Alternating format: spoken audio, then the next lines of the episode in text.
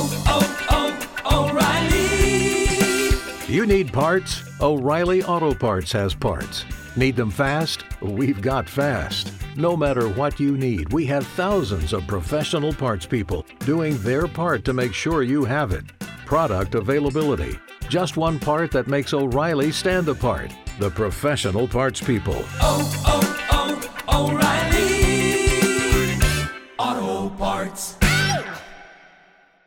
From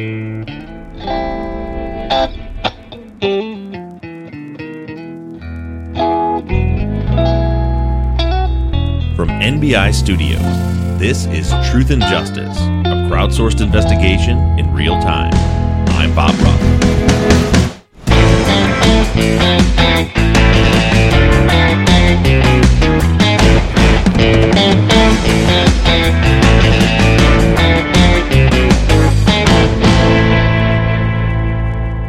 Ahoy, friends. Thank you for tuning in to Truth and Justice. Bob broke the internet this week, and you are listening to The Aftermath in our Friday follow up for Season 12, Episode 45 Eastbound. The revelation of the sector data being found was a bombshell. We've seen multiple analyses from expert to amateur, all amazing work, but this week we heard from an expert, Mike Dowd, who beautifully broke down the sector data. Bob, Janet, and I are here to discuss all of it right after this break.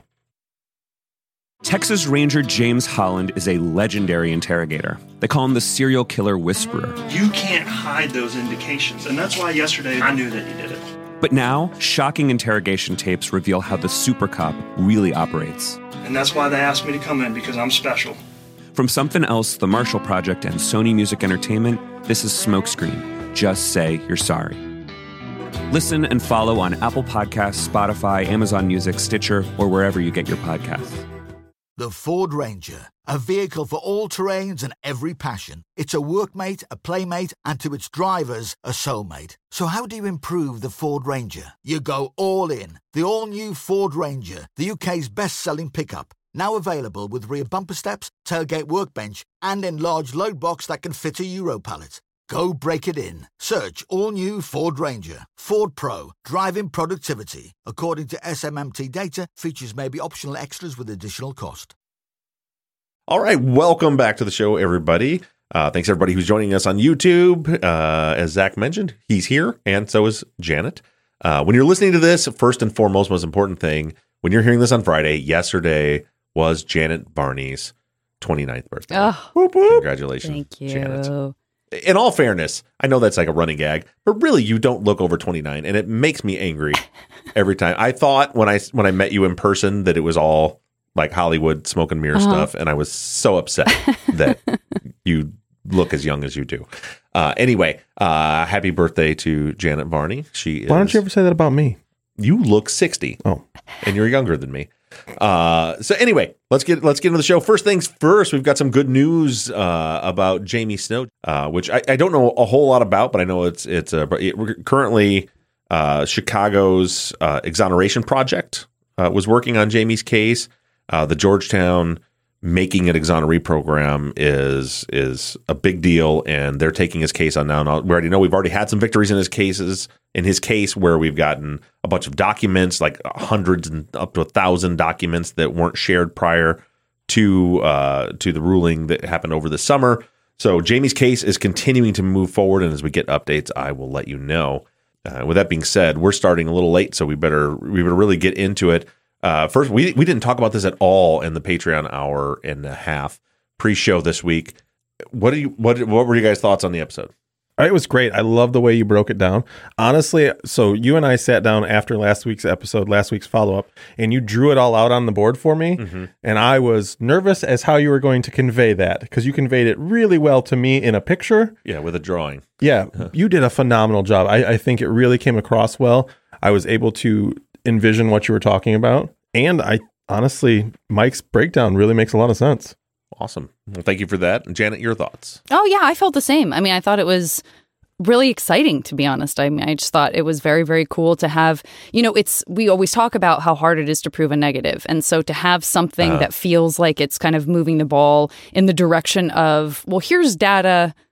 This is hard data that actually supports the story more than just like, well, we don't know that such and such didn't have. You know what I mean? We always talk about that. Yeah. So I thought it was I thought it was really exciting. Yeah, and I want to be clear too that eh, when you when you it reminded me when you mentioned proven negative because because somebody had asked like on the Facebook page, um, so does this prove they didn't go up the hill to Becky's house? And I want to be clear, it does not. Right. It does not prove that. What this does is corroborates what they said. Right, which what they said is that they were heading down to Sacred Heart. Especially you go back to Robert's first interview, the one that was like twelve hours later or or, or eighteen hours later we were heading to Sacred Heart, and they that we missed the mass, so we went on up to Christian's house. This data supports that, corroborates that, and this shows that they could not have been heading up 74 or heading south on 74 at that time. I wish I could say, and so therefore they must be innocent. But I want to be clear, I'm not saying that because surely they could they could have you know, drove up to Christian's house, turned around, and then went all the way back and went up there. There was enough time because you know Becky's body wasn't lit on fire until 9:46. So say even if the murders happened at 9, you know, there was it's tight, but there would be enough time for them to have still gone somewhere else, turned around and went back. I, I can't that that gets into proving a negative. I can't prove something didn't happen. All I can do is show you evidence of what we know did happen which is that they went past that turn to 74 and were were east of there when this phone call came in. Well, I understand that. And isn't that also important in terms of what the state presented as their case and what they presented as definitive evidence of cell phone pings being very significant? Was this call a part of that? Was the was you know Yeah. what I mean? So that's kind of a big So deal. so this this we all know this is a very circumstantial case. The state did not have much to work with. Uh, and one of the main stanchions of the case that they drove home, particularly in closing arguments, was the cell phone evidence shows that they were heading towards Becky's. And now the cell phone evidence shows that at least at 713 they were not. So again, it does it's not a full but, but and the tricky part is because I've seen people on the page that are like, yes, but this is reasonable doubt. This so in practicality, right? So like in in our real world here, for me, when I'm looking at it, it's like, okay, they have not given us any reason to not believe what they did. They were doing exactly what they said they were doing. Mhm. And now we have this new evidence that, that that's come out. We've analyzed it, and it continues to support their narrative of what they were doing that day. So, so practically speaking, it's a big deal for when it comes to in the court of law from this point forward. Unfortunately, in post conviction work, the burden is not on the state, and the burden is not beyond a reasonable doubt. They, in order to be exonerated for actual innocence, you have to disprove every element of the state's case. And I think this disproves one of the elements that they used, but it doesn't disprove all of them. And so then that, and I don't want to go too much because I know we have you questions are about this. treading into dangerous territory of So with that stomping being all said- over our wonderful listeners' questions. So I do have a I do have a couple questions really quick that I I, I looked at listener questions that I don't think are presented in those. Okay. Um, do we have a coverage map or sector data for 523 Tower 523 where Christian's phone hit? Uh, well, you're looking at it right Okay. now on on the screen. It's on the it's, it's on the same on the website where I put the map that shows the sector data for 705 with the orange and the yellow. Mm-hmm. Over there on the right is the sector coverage for 523. And I'm going to get much deeper into that stuff in this week's episode. Okay. Then I think you answered my question. Okay. Great. So I'm going to actually start with something that's completely unrelated to all of this because I wasn't sure where else to kind of put it in, but I personally saw this post elsewhere on Facebook by Nikki and I said, "Nikki, I think you should feed this into the follow-up because while it isn't specifically related to cell phone coverage, I thought it was a really interesting idea and I hadn't seen it come up before. That doesn't mean it hasn't, but I hadn't seen it come come up before and I don't think we ever talked about it before, which is uh Nikki said, in light of the talk of how dark it is at the crime scene, could the perpetrators have used night vision goggles to walk away from the scene? Yeah. I mean, I don't know how y- yes. They- Okay. they, could have. I mean, we don't have any evidence they did, but Right. certainly that's a possibility. I mean, yes. when we're talking about, you know, it's not the first time that night vision has come up on the show. And I think just sort of connecting the dots, not necessarily with that specific thing, obviously, because that doesn't, that's was talking about Ron. We know he wasn't anywhere near there. But in terms of like, we know someone could navigate that area better under those circumstances. And I just don't think we ever. Yeah. used that as like, well, how about this? Like, if they didn't have flashlights or if they weren't showing off, like, how would you see? And I just thought it was really interesting and like smart to Yeah, add that as a potential factor. I don't know how I feel about that because I don't know that that uh, night vision night vision goggles are that readily available. I mean, I'm not saying they're not out there, but I don't think they're that readily available, and they're pretty sophisticated for what they are. So if you're going to the point of doing this murder and planning to have night vision goggles, I think you handle the crime scene a little better than you did. Right. But then again, you have to think that, you know, I, in my opinion, Becky was never part of the plan. You know, like like this crime scene. If you eh, sans Becky, the crime scene was covered up pretty well. You know what I mean? I, like like yeah, eventually they're going to find the bodies, and if they did the X-ray, they would know somebody was shot, but they would have nothing else to work with if it weren't for Becky out there. Uh, and and I do want to just I, I don't want to get into too much of this, but I also don't want to lose this comment from the YouTube chat before we, we go any further. Mitch in the comment says each expert gave a different analysis, so I think further research has to be done. I just want to point out that's not true. Ed's expert did not the, the guy that Ed talked to didn't give an analysis about where the guys were. From what Ed said. The expert simply told him how to read the how to read the document. Like what does azimuth mean? Which, you know, what does final cell face mean? Things like that. The actual analysis about location was not done by an expert. It was done by Ed. And I also want to be clear, as I said in the episode, Ed never claimed otherwise.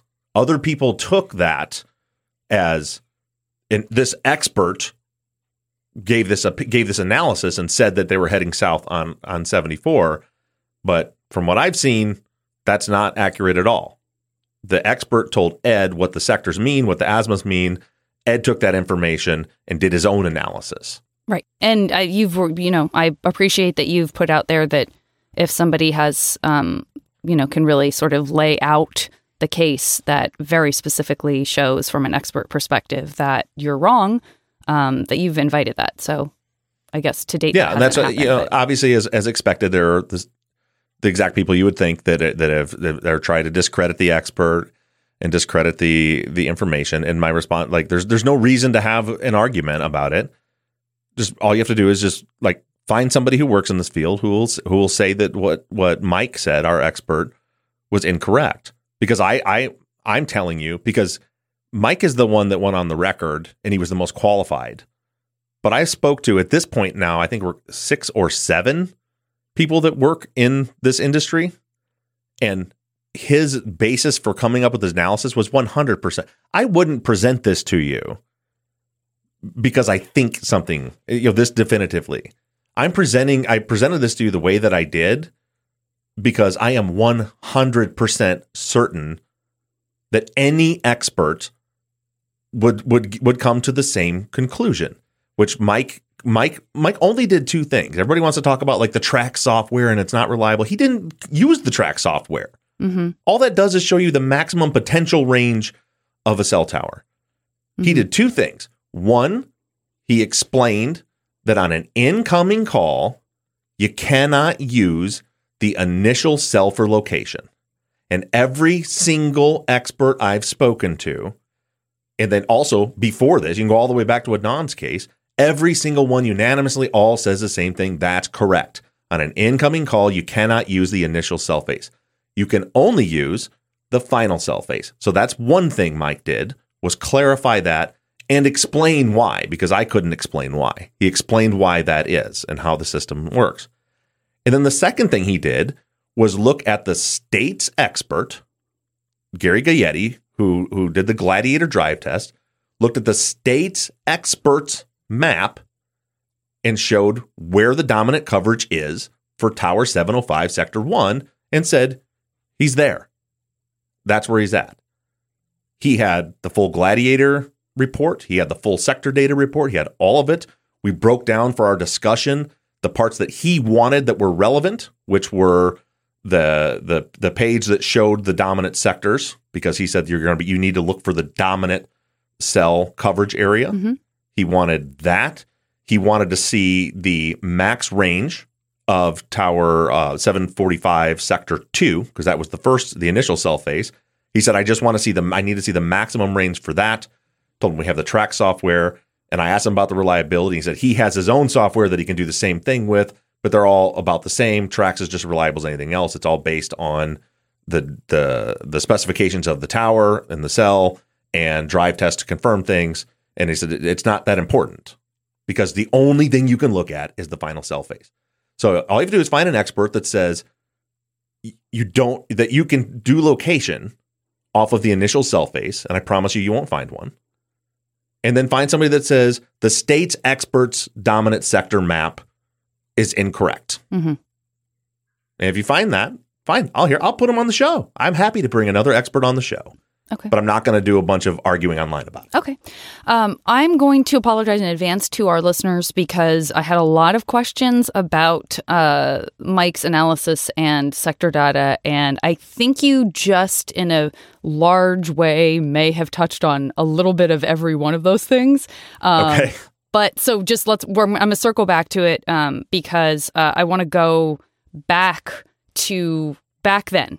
And because we have a lot of questions about kind of the circumstances, as we've talked about, the sector data being tucked away and, and what all of that means and all that. So um, let's start with that. And then we get back to Mike's stuff. It probably wouldn't hurt for me to hear it again anyway, just because, as everyone knows, I don't claim to necessarily always immediately understand the cell phone stuff. But this last episode was extremely helpful. And so many people on Facebook, too, were like, oh, so clear. Thank you. Like, you really explained it in a way that made sense. So, and thanks to Mike as well. Um, so Teresa says, do do you know when the state turned over the discovery file to the defense? Is there a rule or a regulation on how much time the defense must be given to review discovery prior to trial?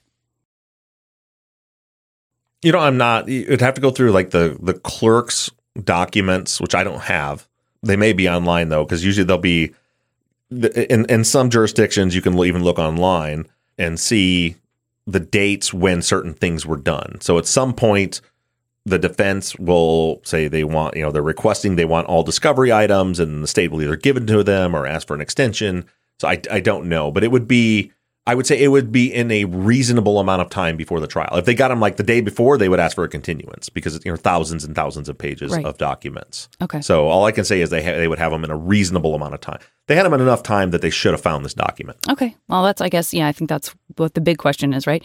Um, and then uh, Teresa also says, how long did the law enforcement agent that requested and received the sector detail work for RCO? Was he employed in 2011 when the data was given to, Bo- uh, to Bowles? Was he employed when Robert and Christian went to trial? Um, and so uh, this is a great question because, you know, this sort of goes back to the conversation that we were having about the curiosity about, well, you said LeClaire didn't ask for the sector data and Right. now we know that they did ask for it and then you mentioned kind of in fleeting uh, that it was even not him that requested it so i think there are just Right. some some curiosity about who that was and kind of where it fits into everything Uh, his first name is escaping me right now, but it was Officer Willis that requested it. It was requested in 2007.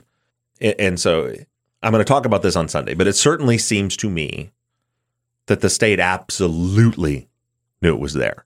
And I'll explain why I think that on in, in Sunday's episode. But does that answer the question? When it was, it was requested by Willis, it was requested mm-hmm. in 2007. As far as if he was still employed in 2018 at the trial, I do not know that. I know that the state did not call him right probably for good reason because they put Leclerc on the stand, who they could say, "Did you request the sector data?" and he could say no right. and be telling the truth.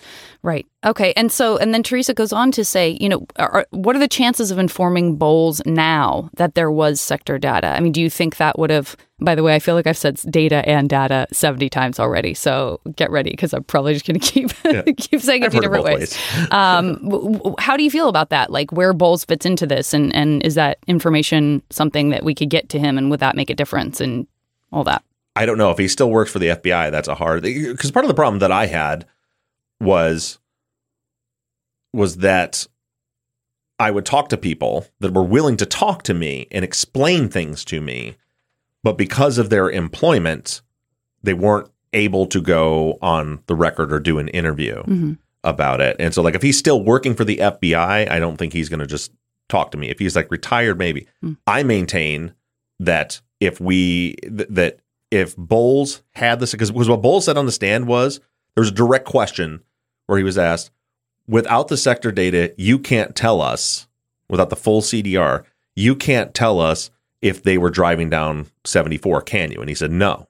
Like he acknowledged that he couldn't do it with the information he had. All he had was the initial cell, not even the initial cell, the initial tower, which was 745. And he said, no, he can't. He can't do it with that. I I I 100% believe that if you showed him the full sector data, he would say the same thing Mike said. You can't use the initial cell face for location.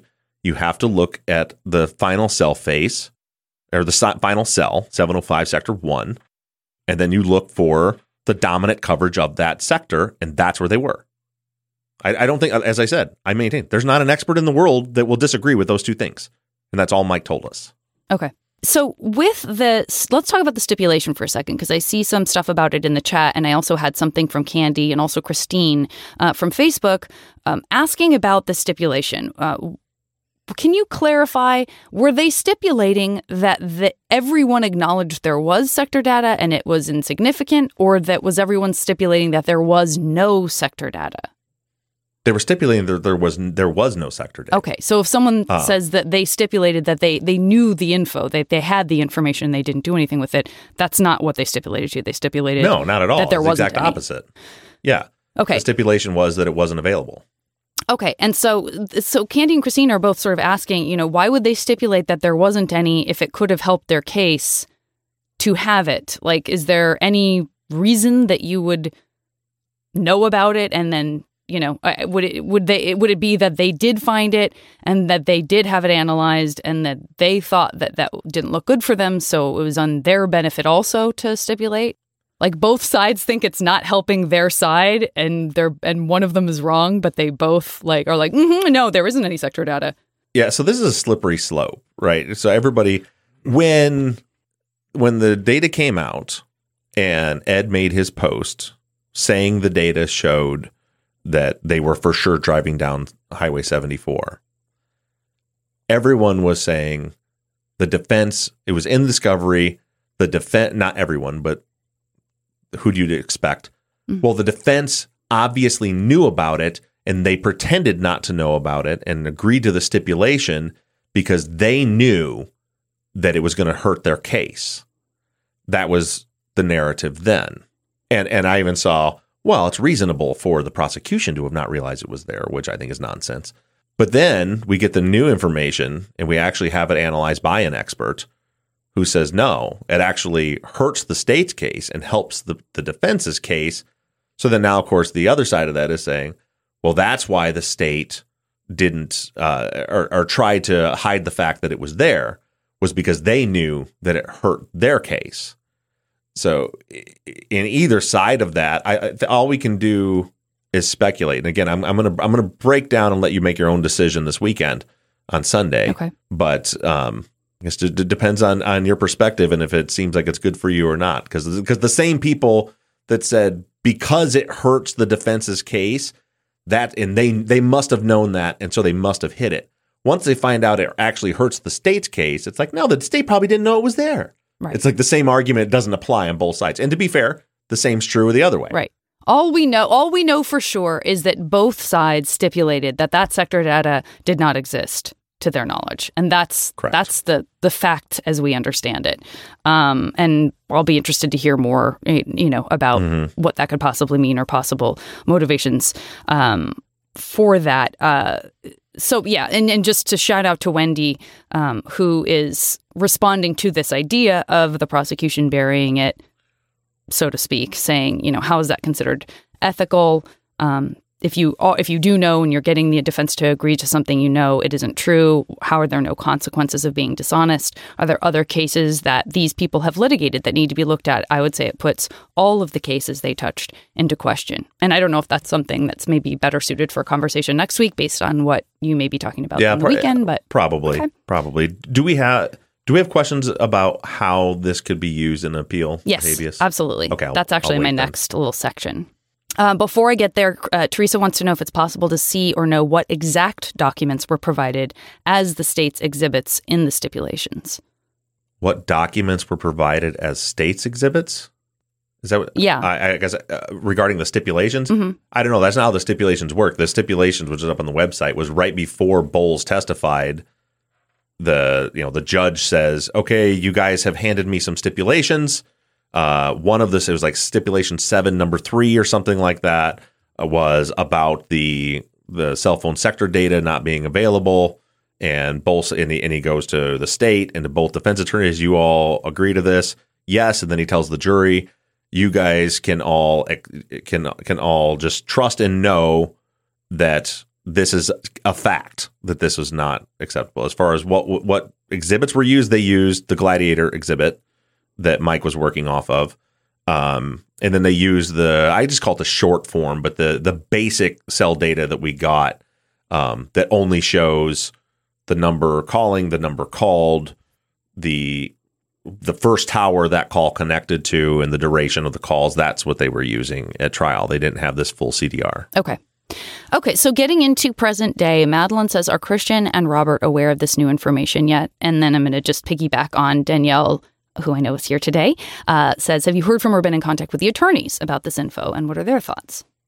Uh, no, I haven't. I haven't. I, I know they're listening I've, through through conversations with family members who I've talked to them that I know that they're they're paying attention to this net to and but but I don't know what their strategy is. Like people keep because that I've I've sent stuff to the attorneys. Like I said, people think that I'm like working with them or working for. them.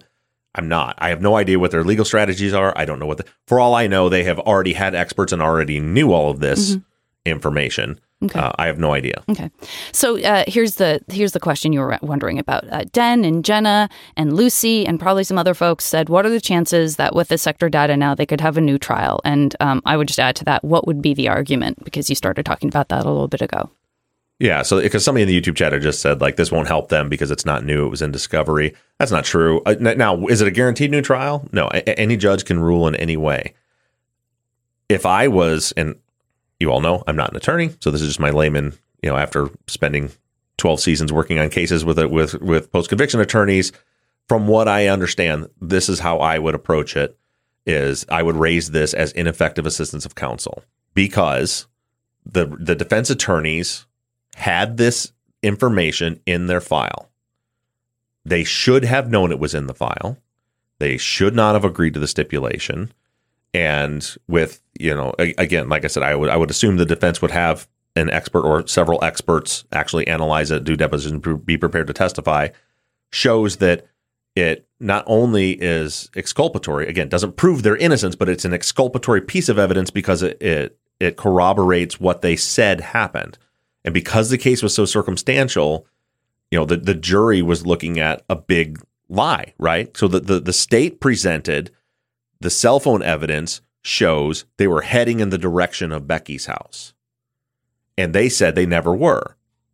So that's a big that's a big deal, obviously. So now we're showing no, they the cell phone evidence actually showed that they had passed the turn to go to Becky's house and were in fact en route or at least going in the direction of going back to Christian's house, which is what, what they said they were doing.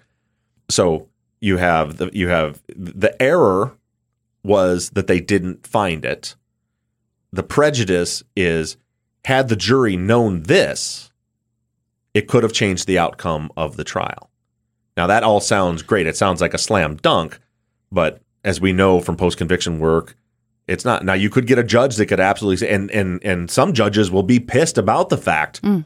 That the stipulation exists mm-hmm. because I promise the state's not going to convince the judge they didn't know it was there. Hmm.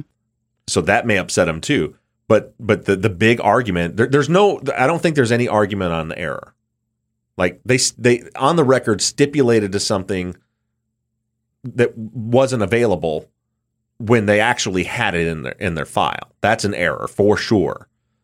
But then is would it have changed the outcome of the trial? That's going to be up to the judge to decide. The state will likely argue, well, we would have if we had known that, we would have just presented a different theory that they drove up to Christian's house, got the guns and then went or whatever. Right. Well, for me, I don't think it's. I I think it's a hard fight on either side because it's not conclusive either way. Right. It's not conclusive to innocence. It's not conclusive to guilt. Right. Really, either way, because the the time period that we have is so much be, so much earlier than what Right, we hours believe before. Yeah, that there's a huge window of time there that they could, like you said, they still could have drove and drove a different direction. Right. So while I think this is a really good find for us, I don't think it's anything that leads one way or the other. Well, you got to understand that with we're not talking about an actual innocence exoneration. What we're talking about is a fair trial. Mm-hmm. So they were convicted. So so it's it's not about if it proved they were innocent.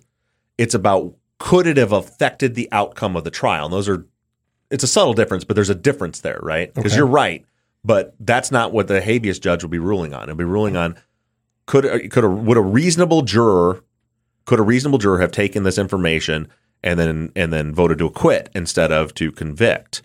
Um, and and that's that would be the big question. I can't tell you how any one judge would react to that. Yeah. Like I said, the state's argument. I I don't believe the state can put up an, an expert to refute the data, the the analysis. I think any expert is going to come to the same conclusion.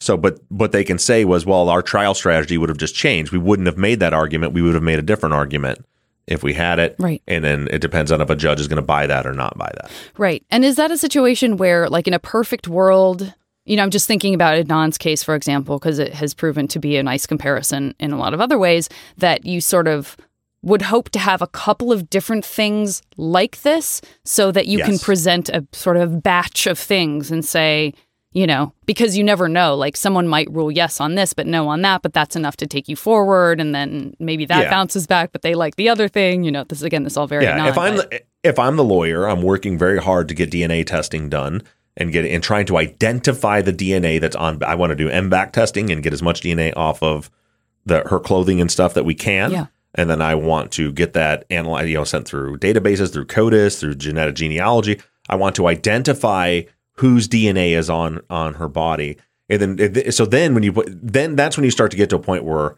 where it's a slam dunk. So if you could present look at these experts that we're having look at the DNA and the business card show this degradation, and we can tell now that the with the degradation of the DNA and the business card that it's probably been outside for a period. That's, I'm not saying that's true, but let's say that was a thing. Mm-hmm. Well, that's not going to overturn the conviction.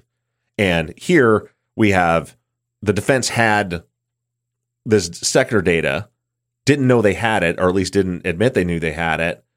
And it turns out if they had used it, it would it would show exculpatory evidence that shows that they were actually doing exactly what they said they were doing. That I think could overturn the the conviction, but it's still not a slam dunk. But then if you have also there was DNA on Becky's sock, we have identified as this person uh, who has a violent history, blah blah blah, fill in the blanks.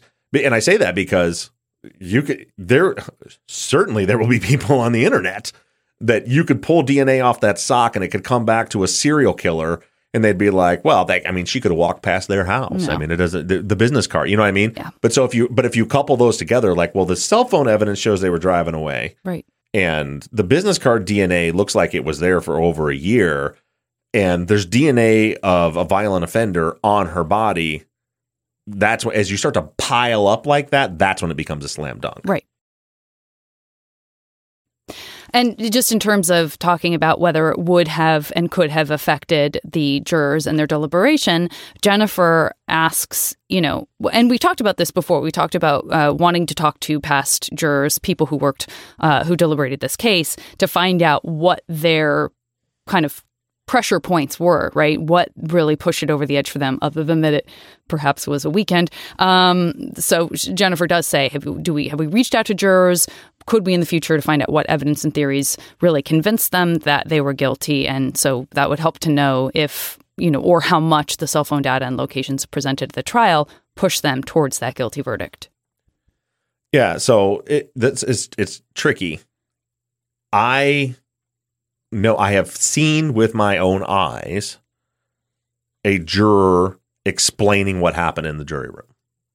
That juror I've tried reaching out to a dozen times to to have them like come on the air or do an interview or at least talk to me because so I can confirm that so so that I can report it because I can't report it to you Right. unless I know they're willing to go to go on the record because it's not something they said to me. Right. They said it to they said it to someone else, and I have not heard back from this person. So uh, I need to contact some other jurors or continue to try to get this this, this person to speak because like this is one of those things that's frustrating for me. I know what what was going on. Yeah. I've seen it. I've read what they wrote about what was going on in the jury room, but they didn't do so on the record yet. Oh, got it. Oh, that's yeah, that's frustrating.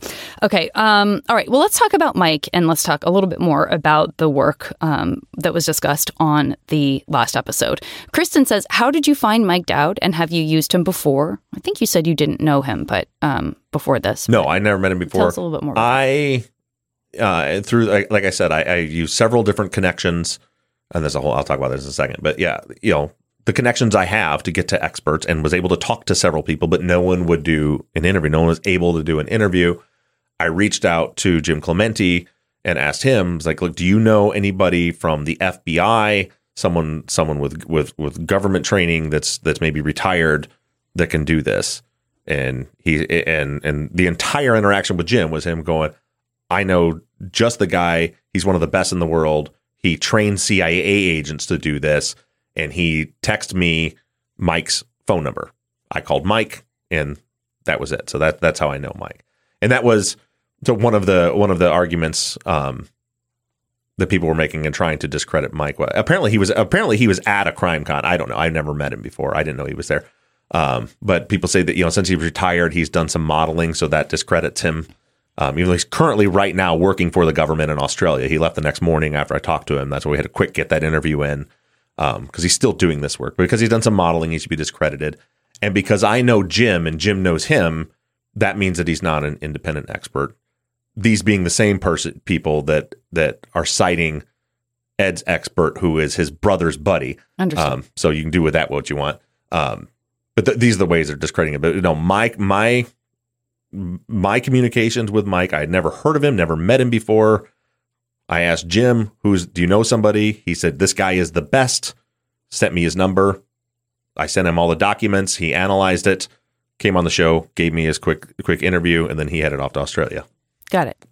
Uh, Pamela, the, just shout out to you, Pamela. I know um, we've answered some of your questions about what specifically was shared with Mike. You did go into that a little bit ago, Bob. Um, Jim says, let's just re- let's circle back to the drive test for a second. Jim says, does the drive, and I'm, I'm paraphrasing Jim, uh, does the drive test coverage data support the recent analysis?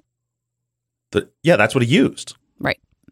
M- Mike, the, the data Mike used, despite like, listen, you got, uh, and I'm not saying I don't even want to like, I don't want to give anybody any oxygen. I'm just, but but j- just so you know, when you're seeing the people that are trying to make these arguments about like the Trax software and this and that, his analysis was based on Gary Gayetti's drive test. It was based on Gayetti's report because that's the only thing we have to show dominant coverage. We could go do another drive test today and it would be even less accurate than Gayetti's because the fact is it was done what in 2016, 2017. So it's, you know, the it says in his report that Verizon has confirmed the coverage is the same. He also testified that the reach, not the angles, but the reach could be a little longer which has to do with the types of antennas that were on the phones back in 2006. But that's the best data we have to go with to show the actual dominant coverage. Trax doesn't do dominant coverage, it only just shows maximum possible range. So, one more time for the people in the back Mike's conclusion and his analysis was based on the state's expert, Gary Gayetti's Gladiator drive tests. That's where he came from the conclusion. And then, I, and and and no, nothing was true. He had the entire report. He had went through the whole report, and then came to his conclusion. Great. Uh, Rossi, shout out to you. There was a question, in fact, several questions about that, about people, I think, misunderstanding and thinking that you guys were having a different conversation about today's coverage versus uh, the coverage back then. We've answered that. Um, Well, there is one thing with that. Oh, that sure. A lot of people have asked Mhm. about: is it was that based on 2006 data or Mhm. based on on you know more current stuff? So the drive test was done when Gayetti did it, which was years later, Right. Right. He says in his report that he confirmed with Verizon Right. that the coverage would have been the same, Right. But as you like, there's even one spot in the drive test where he did one and then went back three days later or a couple days later and did another one, and it shows different results. That's going to happen when it comes for what you can connect to, not necessarily the dominant coverage. because it, it depends on there's there's so many factors that that get many factors in there. The Trax software, the reason I like one of the reasons that it's nice to look at is because the Trax software can go back in time, and those maps were based on not current. Those are based on the 2006 specs. Um, so those are based on 2006. But again, I want to be clear when you look at the big red clouds that we have posted from the Trax software, that is not showing you where the phone will connect. It's showing you where the phone could connect because it's showing you the maximum potential range. And that's what I was saying about the sector uh, 705 sector 1 when I said it's double confirmed because if you look at Gary Gayetti's map, it shows where the dominant uh, the, the dominant coverage area is for sector one, and then if you overlay that with the Trax map that shows the the max possible range of that same sector, you see that they line up. They, obviously, the maximum is a little bit bigger than the than than the coverage area, but both confirm that yes, that's a microcell. Yes, it covers a very small area. And there's a reason why in the sector, the dominant sector map that Gary Gaetti did in his drive test, that it's sector two that has all of the coverage down Highway 74. That 7, 7051 doesn't have any, it, because you can see by looking at the Trax uh, software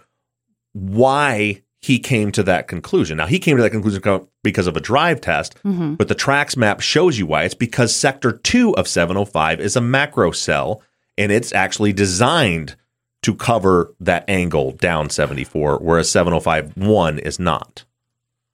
So it's what we're doing is gathering as much information as possible, and you're cross referencing all that stuff to to make sure because. Like I wouldn't say just use Gary's map. Mm-hmm. Gary, I, Gary, he's my buddy Gary. I don't know Gary, Mister Gaetti. Wouldn't you wouldn't just use it just his. I want to confirm it, which we do by using then another source Trax and overlaying it and said, yep, they both show the same thing. They both show it's a microcell. They both show it covers a very small area.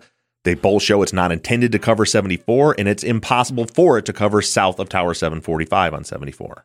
Okay. And so for the, if there's is there controversy? Leah, you know, was asking about this with some conversations that were happening about potential controversy with Trax software itself. Is that something we need to get into? Is it helpful or is No, it's like any other science out there. You can you can do your research. There, I, I cited one of the- one case, and I haven't I didn't find another case, but there have been court, there has been court, particularly there's one court in Colorado that said that, and they blasted it. They're like, it's not based on science, and it's not using RF technology, and it's not blah blah blah blah blah. So they threw it out, and so you can go to that and say it's it's unreliable, and then you can find ten other cases where it was used and accepted and passed Daubert tests and was used. So it's it's all a matter of opinion. The, the the problem is it's like arson investigation. It's when someone tries to tell you that it's tries to say that it's telling you something that it cannot actually tell you. Got it. Right. So it's like when you go to a like an, an arson, and I can tell you, well, the low burn is here, and there's and there's a heat source here, so it appears the point of origin was here. And taking that information and saying Zaq started the fire with a match over there Right. that data didn't tell me that. I jumped to that conclusion. It's the same thing with the Trax software, where the Trax software can tell you, hey, this tower, this sector, this cell is a macro cell and it is designed to have this range. Mm-hmm. And then we've gone out and done drive tests along perimeters and confirmed, yes, it does have the potential to reach this far and it creates a map. Now, when then some when a lawyer then goes into court and says, see this, it would be like the the, the coverage area posted for 745 sector two, the huge coverage area that looks like a heart. It'd be like if somebody said because he they made a connection to that cell that they were at the intersection of Date Palm and Highway 111 Right. because that intersection happens to be in that circle when it's not intended to do that. It's only intended to tell you they could be somewhere in that range. And then you go to the final cell for the dominant coverage to find out where they were.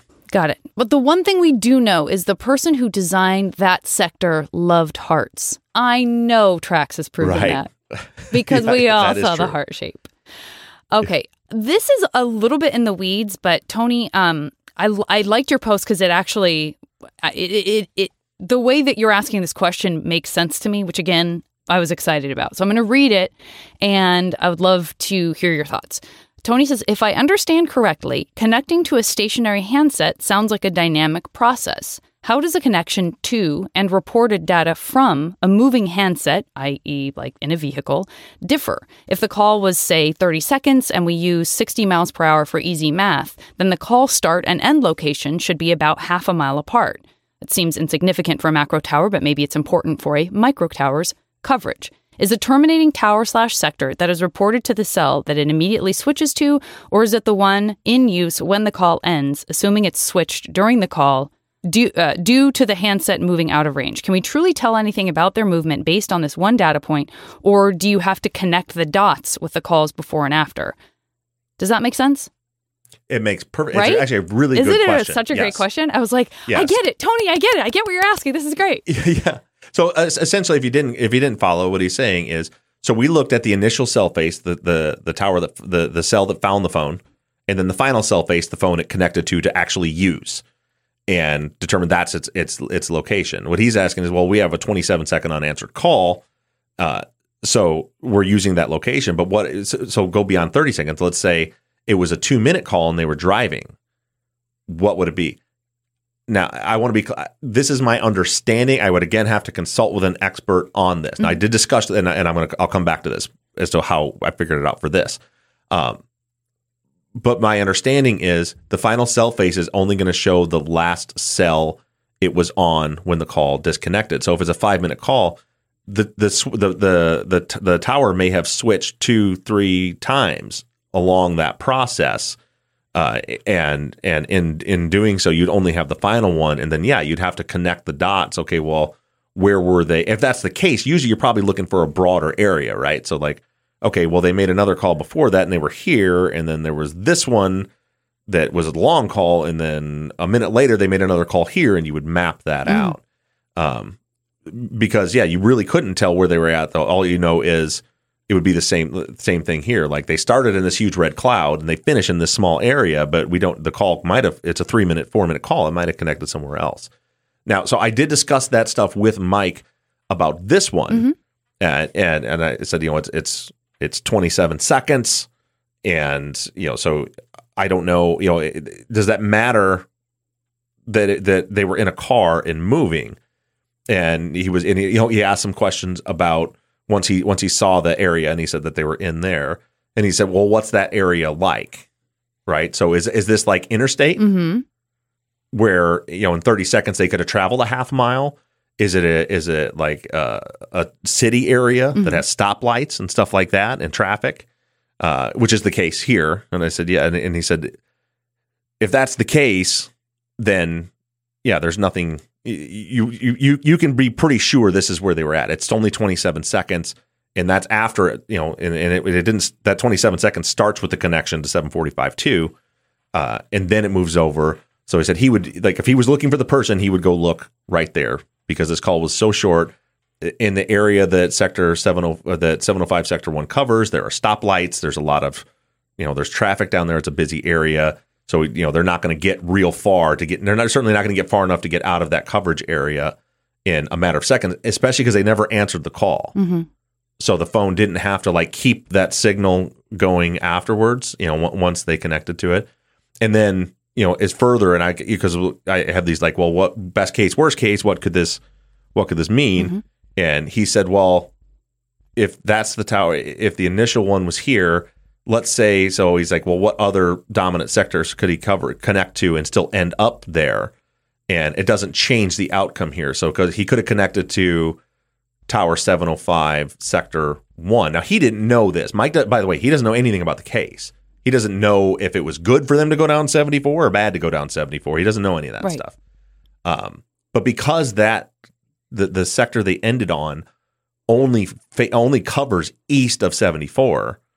So unless the theory is that they drove all the way like out to 10 and then came back and happened to catch another tower and then 705, which no is no one's theory. Um, the fact that we all know they were starting coming down 111 at that southeast angle. So, you know, could it have connected to 705 sector 2 for 3 seconds and then switch to 705 sector 1 that is possible probably not because you have overlapping coverage to avoid dropped calls so it wouldn't have had enough time but but it's possible but then that would still show they were moving east. Like in any scenario they were moving east. Got in it. zero scenarios were they ever because the tower they ended on doesn't have any coverage west of 74 or on 74 Gotcha. dominant coverage Yeah. Gotcha. Great, great question, Tony. So Georgina uh, also, as we kind of start moving away from that call and that time frame, and start moving into when uh, the phones were turned off or they didn't have coverage. Georgina says if their phones were turned off, but they were in an area that had cell coverage, no data would be available, right? I asked this because Becky was using the landline to call her voicemail, even though there was no cell coverage. So it seems like voicemails were still coming through. So, would this also be the case if the phones were off but in an area with coverage? I'm guessing voicemail would not create a tower connection. No, it doesn't create a tower connection, and it is accurate. I mean, I think those the calls that when their phone was off went to voicemail, I believe, or at least some of them did.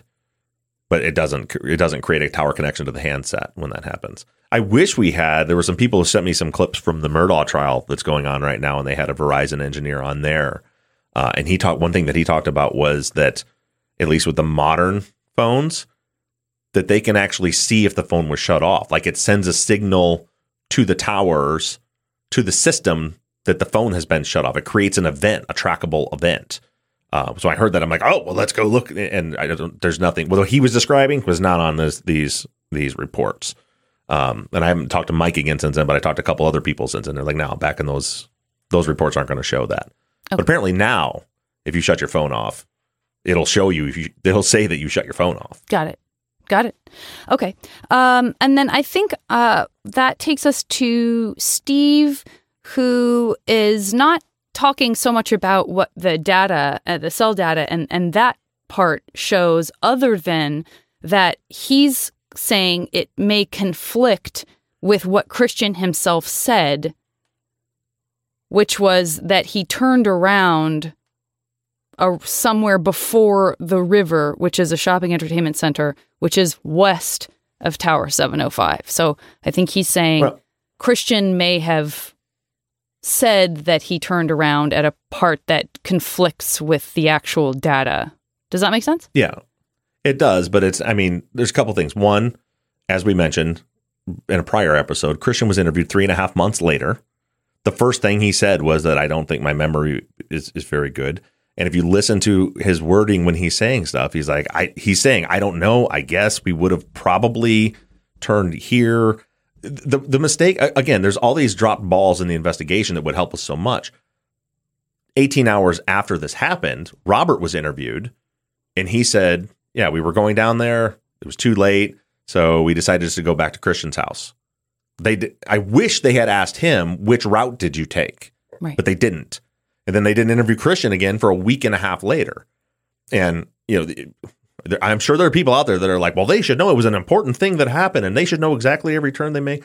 These are teenagers that are driving around that town all over the place every single day. And if they're innocent and didn't have anything to do with this, the idea that they would remember even 10 days later, 11 days later, when Christian was interviewed, exactly what turns and what route you made in one drive of how many drives around town a week and a half later is is not reasonable. And then and then to think that, but then three and a half months later, after how many hundreds of drives through there with Christian or with Robert and all that, that they're going to remember the exact turns. So without even know, knowing, remembering what he said, my methodology, and th- again, I talked about this before we even went through any of the sector data, was you go back to the first one, go back to Robert's interview, and I was looking desperately to see what route did he say they took, and they never asked him. We don't have a route. So all we know is they were headed to Sacred Heart, and they went home. I can't take Christians, I think maybe we went this way three and a half months later as evidence of where they went. Okay.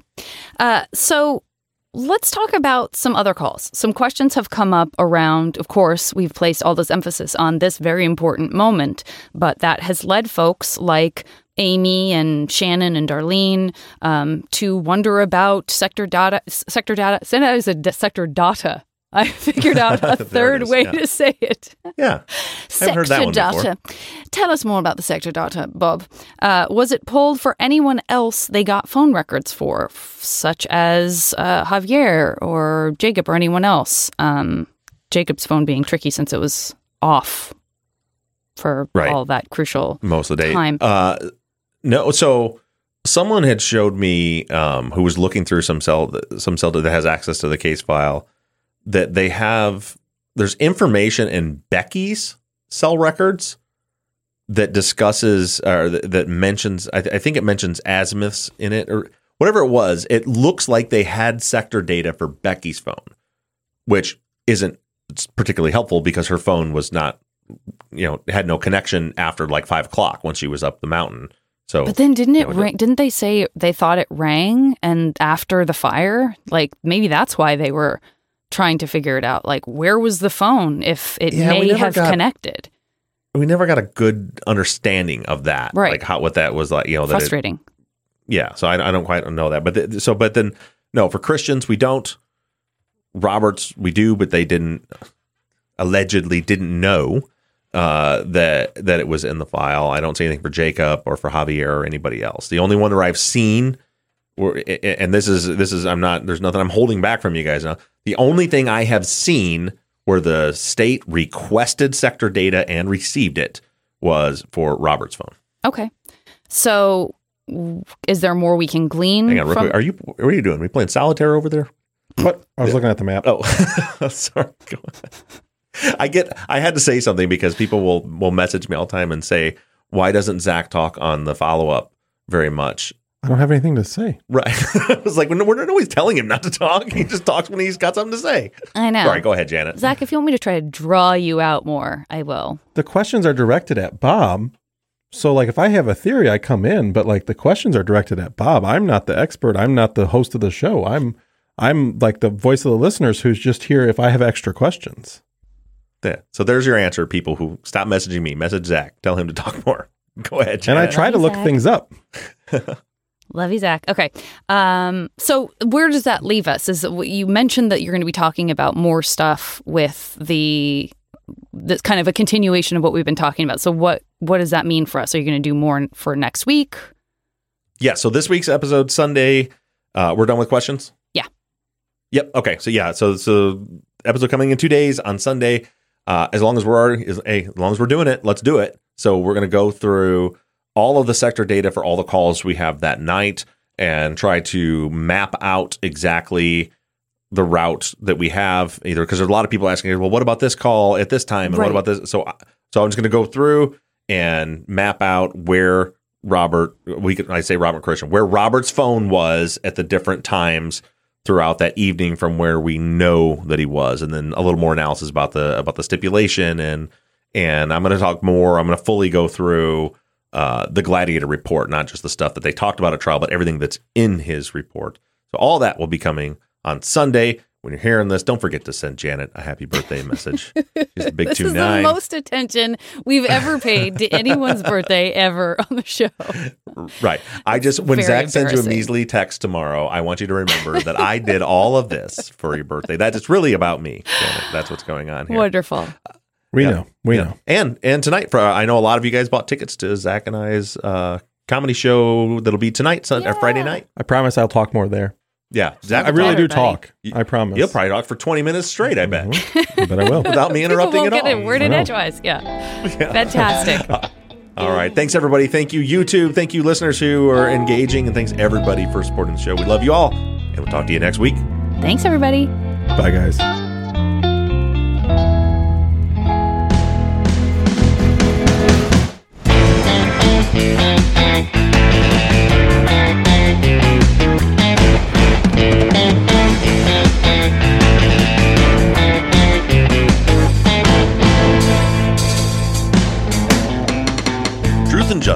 NBI Studios production and is distributed by Wondery. Edited by Kelly Barons Brink, and all music for the show was created by PutThemInASong.com. Our follow up logo was created by me, and all of our fonts across all of our logos and banners were created by Tate Krupa of Red Swan Graphic Design. You can find more of Tate's work on Etsy. Thank you to Katie Ross of CreatedInTandem.com for designing, creating, managing, and maintaining our website, truthandjusticepod.com, where you can view all photos and documents discussed in every episode. And a big thank you to our transcription team Pamela Westby, Kathy McElhaney, Kaywood Yomnick, Ginger Viola, Erica Cantor, Danielle Rohr, Jennifer Ford, Courtney Wimberly, and Melissa Cardenas. And as always, thank you to all of you for all of your engagement and support. If you like the show and you'd like to support us, you can do so in several ways. To financially support the show, the best thing you can do is just go to patreon.com slash truth and justice. You'll not only be supporting the show, but you'll get something in return. On Patreon, you can pledge as little as $3 a month, and we have reward levels. For just $5 a month, you get access to ad free versions of all of our episodes and behind the scenes bonus video content every week. Then other reward levels include t shirts, hats, and even the opportunity to co host one of our Friday follow up episodes. Just go to patreon.com slash truth and justice. You can also do us a huge favor by going to iTunes and leaving us a five star rating and review. And lastly, you can always support us by supporting the brands that sponsor this program. If you have a new case you'd like us to consider for future seasons, you can submit your cases on our website, truthandjusticepod.com. Just click on the case submission button and fill out the form. And the most important thing that you can do is to engage in our investigations. You can keep in touch with us through our email at theories at truthandjusticepod.com. You can like our Facebook page or join in on the conversation on the Truth and Justice Podcast fans page on Facebook. And for all you tweeters out there, you can connect with us on Twitter at Truth Justice Pod. To follow our personal accounts on social media, I can be found in all forms at Bob Ruff Truth. Janet can be found at Janet Varney, and Zaq is at Z to the Q. And don't forget that we always have our 24 7 voicemail line open for questions, comments, or tips on our cases. That phone number is 269 224 2833. However, you do it, stay engaged, stay in touch. As for now, we're signing off. I'm Bob Ruff, I'm Zaq Weaver. And I'm Janet Varney. and this has been Truth and Justice.